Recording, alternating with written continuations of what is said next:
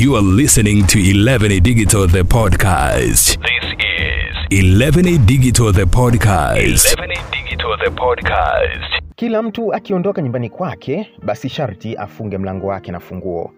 Mwingine ataweka kufuli kabisa, mwingine ataenda hatua moja zaidi na kuweka mifumo ya ulinzi wa kisasa, atacha mlinzi na hata mbwa. Yote hii anafanya ikiwa ni katika hatua za kujilinda yeye na vya thamani vyote ambavyo vipo nyumbani kwake.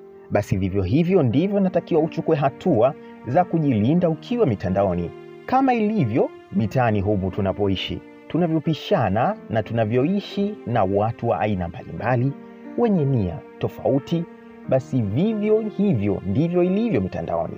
Ukiwa mtandaoni, kifaa unachokitumia kuingilia lazima ukichukulie kana kwamba hile ndiyo nyumba yako, na sio mara zote, ila kama ilivyo kwenye maisha halisi, wezi wanaweza kuvamia unapoishi.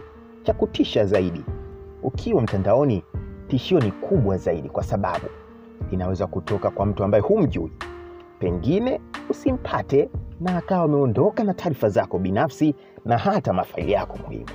Ikiwa wengine sasa wanaweka mlinzi, wataweka mbwa mkali kwenye ulinzi wao, ni wewe ulinzi wako upi unaotumia ukiwa mtandaoni? Langu jina ni Hashim Chambuso na hii ni 11 Digital the podcast. Leo nitakuwa na mgeni wangu mwanaharakati wa kidigitali ama digital activist Imani Luvanga kwanza akiongea juu ya hatari ambazo zipo ukiwa mitandaoni. Okay, mimi naitwa Imani Henrik, ni mwandishi wa habari lakini pia mwanaharakati wa haki za kidijitali.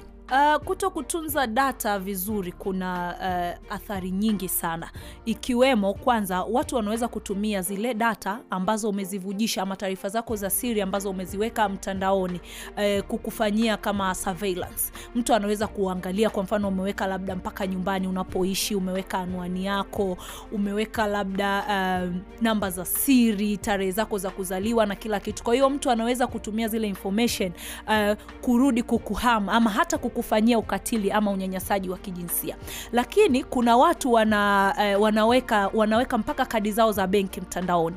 Kwa hiyo unakuta kuna watu wanaweza kukusanya zile taarifa za kwenye kadi yako na baadaye ukajikuta umeibiwa baada ya wao kuanza kufanya miamala mbalimbali mbali ya online ama mtandaoni lakini pia eh, kuna watu wanaweka namba zao za NIDA eh, vitambulisho, tarehe za kuzaliwa na kila kitu. Zile taarifa mtu anaweza akazitumia na akajitambulisha sehemu nyingine kama wewe, akafanya uhalifu, na baadaye unaweza ukajikuta umeingia matatani kwa sababu tu haukutunza data zako vizuri, na watu wamezichukua, wamezitumia kujitambulisha, yani kutumia ile identity yako eh, kwenye maeneo mbalimbali, hasa katika uhalifu wa aina mbalimbali.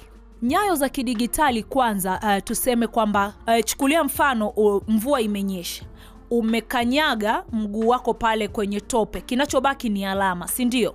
Kwa hiyo ni hivyo hivyo, naweza kuchukulia mfano pia ukiwepo hapa mtandaoni, kila sehemu ambayo unakuwa unapita, uh, posti zako ambazo unakuwa umeweka ile ni kama alama. Utajua kwamba hapa Instagram alipita saizi Imani, hapa labda Facebook amepita, na alivyopita hapa amefanya hiki, ama alivyopita hapa ameposti, na tunafahamu kwamba mitandao haifanyaje, haisahau. Kwa hiyo uh, vile vitu ambavyo unavifanya vitu ambavyo unapakia mtandaoni ndio hasa tunaita nyayo za kidijitali. Sasa hizi nyayo za kidijitali ama digital footprints zinaweza kutumika kukujaji wewe ni mtu wa aina gani. Hizi nyayo zinatumiwa pia na wafanya maamuzi ama decision makers, wanaweza kutumia kuku, eh, kuamua wakupe kazi kama ni freelancer waamue labda wakupe deal lolote hapo mtandaoni, lakini pia hata kama ni mtu ambaye ndo kwanza unatengeneza brand yako, inaweza kufanya mtu akuamini ama asikuamini. Kwa hiyo kuna eh, nyayo za kidijitali zina mchango mkubwa sana katika kuamua mtu akuchukuliaje, mtu akutriti namna gani mtandaoni, akuchukulie vipi, kama umeweka kitu aposti vipi, kutokana tu na behavior yako na, mi, na matendo yako pale mtandaoni. Kwa hiyo kuna umuhimu mkubwa sana kuacha nyayo chanya mtandaoni ukiwa unafanya shughuli yoyote ile, maana hiyo ndio itaamua upate fursa ama ukose fursa. Uh, data za mtandaoni zinaweza kulindwa kwa njia mbalimbali ikiwemo kwanza, uh, kulimit kiasi cha wewe uh, cha taarifa ambazo unaziweka mtandaoni. Kuna watu wanaweka taarifa zao zote anakula ameweka anacheza ameweka anasafiri ameweka anaposti mpaka aina ya basi labda lilo nanili ambalo anakuwa anasafiria. Kwa hiyo uh, ni vizuri pia kuchuja ni taarifa gani iende mtandaoni ama isiwepo mtandaoni. Kwa sababu taarifa zako ndo zinaamua. Wewe ndo unaamua watu wakufahamu kwa undani kiasi gani na mipaka ya watu kukufahamu wewe iishie wapi. Lakini pia ni vizuri kuweka uh, nywila ama password ambayo ni strong. Kwa sababu mtu akiweza kuaccess password yako sio tu labda kwenye social media account hata tu kwenye simu yako anaweza kupata taarifa zako nyingi sana ambazo pia wewe umefanyaje umeziweka. Kwa hiyo hiyo ni, uh, ni muhimu sana kuweka nywila ama password ambayo ni very strong. Mtu hawezi akaikisia ili aweze kudukua ama kuhack taarifa mbalimbali zinazokuhusu na zile ambazo ni sensitive. Lakini pia um, kujitahidi kuangalia ni mahali gani pa kuweza kuhifadhi hizi data na unazihifadhi data ipi unaihifadhi wapi. Kwao lazima uangalie kama naweka data zangu kwenye google drive ama kwenye sehemu nyingine yoyote naziwekaje usalama wake ukoje na vitu vingine kama hivyo. Kuna mwingine anaweza akawa hafahamu au hajui umuhimu wa kwa nini natakiwa nitunze data. Mi nataka kujua kuna umuhimu gani au ni kwa nini ni muhimu kulinda data kwanza itakufanya uwe salama mtandaoni. Kama ambavyo nimesema uh, unakuta kwa mfano uh, hata ku, kuweka labda uh, picha hata za watoto wako nini tunaona wasanii wamekuwa watoto wao wakitukanwa mara nyingi.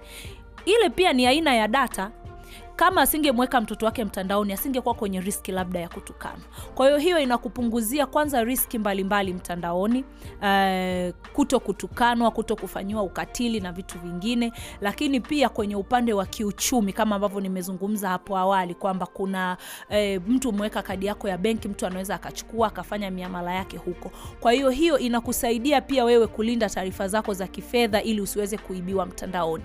Lakini pia um, kutunza data pia kutakusaidia wewe kuto kufahamika ni mtu wa aina gani kiundani zaidi. Kwa sababu unaweza ukaweka mimi nimezaliwa hapa naishi hapa nafanya nini nafanya nini. Na mtu anaweza akachukua eh, zile taarifa zako zote akaenda kujitambulisha sehemu kama wewe na baadaye watu wakamwamini. Kwa hiyo kuwa na kiasi na kutunza data kuweka usiri yani uh, data privacy inakusaidia kuepukana na hatari mbalimbali. Mbali. kama hivyo mtu umeenda amejitambulisha sehemu nyingine amefanya uhalifu, uhalifu manake lazima utakuwa kwenye matatizo utapelekwa polisi utafanya nini? Kwa hiyo hiyo itakupotezea muda kuna inaweza kufanya pia utoweke mtandaoni kabisa na vitu vingine. Kwa hiyo silaha pekee ni kuhakikisha kwamba unalinda data zako na unakuwa na, kiha, na kiasi cha vitu gani na nini ukiweke mtandaoni kwa wakati gani na umuhimu wa hivyo vitu. Lakini pia lazima ujiulize kwa nini nimeweka kuna umuhimu gani wa watu kufahamu kuhusiana na taarifa zangu fulani ambazo ni za siri You are listening to 11 Digital the podcast. This is 11 Digital the podcast. 11 Digital the podcast. Kama alivyosema mgeni wetu, jukumu la kwanza la kujilinda ni la kwako. Kama ilivyokuwa kwako, hakuna mtu anayekwambia ufunge mlango usiku au utakapotoka. Basi ukiingia mtandaoni, inabidi uchukue hatua za lazima kuhakikisha unakuwa salama. Usisahau kufollow pages zetu za 11 Digital kwenye kurasa zetu za Instagram, Twitter na LinkedIn. Mpaka wakati mwingine, jina langu ni Hashim Chambuso. You are listening to 11 Digital the podcast. This is 11 Digital the podcast. 11 Digital the podcast. You are listening to 11 Digital the podcast. This is 11 Digital the podcast. 11 Digital the podcast. E Bana, mambo vipi? Hope uko kinomanoma, wewe msikilizaji wa 11 Digital the podcast, na katika episode ya leo basi nitakusaidia kwa kiwango kikubwa kabisa jinsi ya kuweka password yako unayotumia katika simu yako au laptop yako kuwa ngumu zaidi, na hii ni njia mojawapo ya kufanya security ama ulinzi katika simu yako au kifaa chako chochote cha mawasiliano, ikiwa ni laptop, simu yako au ile desktop. Au sio bana? Sasa katika episodi hii nitakupitisha katika vitu muhimu zaidi vya kufanya ili uwe na password ngumu inayoweza kutumika sehemu yoyote ambayo wewe unahitaji lakini kabla sijaenda huko mbele kabisa ni kupitisha katika historia eh, miaka ya 1960 inasemekana ndipo password ya kwanza kwenye kompyuta ilianza kutumika katika chuo cha MIT huko nchini Marekani. Inasemekana kuwa kipindi hicho kompyuta ilikuwa haiwezi kufanya kazi zaidi ya mtu mmoja, hivyo ni lazima mtumiaji asubiri hadi mtu mmoja amalize ndipo mtu mwingine afanye kazi yake, na ndipo mwanasayansi mmoja aitwa Fernando J Corbato bana alikuja na mfumo wa kuwezesha watu wawili kutumia kompyuta. Ikatokea tatizo la kiusalama, ndipo password ikaja kutenganisha mtumiaji mmoja na mwingine, na naweza nikasema maybe ndipo, ndipo ambapo privacy zilianza eh, kutumika rasmi kabisa katika vifaa vya kielektroniki nikimaanisha simu, laptop au kitu chochote ambacho kinahitaji password katika utumizi wake. So katika episode ya leo, kama nilivyokwambia, nitakupitisha katika sehemu hizo ili uweze kuweza kulinda kifaa chako password ambazo utakiwi kutumia na kuwa nazo sasa hivi. Kuna masuala ya udukuzi, kama unavyojua, uibaji wa taarifa muhimu kabisa katika mitandao, hivyo kunakuwa na umakini mdogo sana ambao watu wameweka katika uwekaji wa password zao. Hivyo na kufundisha hivi ili ukaweke password vizuri kabisa na ukaweze kufanikisha mambo yako bila mtu yoyote kuingilia katika privacy yako. Uh, mfano wa password rahisi ambazo mtu anaweza akabuni eh, ni moja mbili tatu nne tano eh, pia 000 au unaweza ukaandika jina lako au kuna mwingine anaweza kujua mwaka wako wa kuzaliwa hivyo ikawa ni rahisi kwako wewe kubuni. So nikikupitisha katika sehemu hizi i hope utakuwa umetoka na kitu kizuri kabisa. Sasa mbali ya kuwa na password au ni neno la eh, kwa kiswahili tunajua kuwa ni uamuzi wa mtu kuweka hilo neno la lakini kuna mambo ambayo anatakiwa kuzingatia ili uwe mtumiaji bora wa password yako na hivyo utakuwa na privacy nzuri kabisa katika simu yako. Hivyo nakupa hizi tips uweze kuzingatia ili mradi eh, password yako iwe vizuri kabisa. Tip ya kwanza password iwe na tarakimu zisizopungua nane. Ni ngumu zaidi mtu kuweza kumumua tarakimu hizo katika password yako lakini pia password inatakiwa kuwa na tarakimu zisizopungua sita kama itatengenezwa na kompyuta. So hizo nane katika kifaa chako cha simu na pia sita katika kifaa chako cha kompyuta. Lakini pia kitu cha tatu kiwango cha mwisho cha urefu wa password kitakiwa kuwa tarakimu 64 hii ni, ni kubwa sana ese. Mimi kiukweli sijaweka tarakimu sitini na nne lakini naekaga kuanzia nane sita eh, na kuendelea lakini tarakimu sitinane sija kufika. So ni muhimu na kujua kwamba tarakimu za kuweka password huwa zinakuaga mpaka sitini na nne lakini pia katika password yako utakiwa kuweka uppercase. Uppercase nikimaanisha herufi kubwa. A b c d e f g a kubwa alafu ukiendelea na nyingine itakuwa inakusaidia vizuri kabisa password yako kuwa strong au imara. Lakini pia unatakiwa kubadilisha password yako kila baada ya miezi sita. Hii ni healthy sana kwa sababu unaweza ukatengeneza password ambayo inakaa muda mrefu lakini kuna wadukuzi au watu wako karibu wakaijua hivyo wakaisambaza hiyo password. Na wewe unachotakiwa kufanya ni kubadilisha password yako kila baada ya miezi sita. Password pia itakiwa kuwa na namba zinazoelezeka jina la mtu mahali barua pepe. Kwa maana kwamba mtu itakuwa ni rahisi au mdukuzi itakuwa ni rahisi kugutukia au kujua password ambayo umeweka. So haitakiwi au haupaswi kuweka password ya jina lako kwa sababu ita itakuwa ni rahisi kwa wewe kuingiliwa katika privacy yako.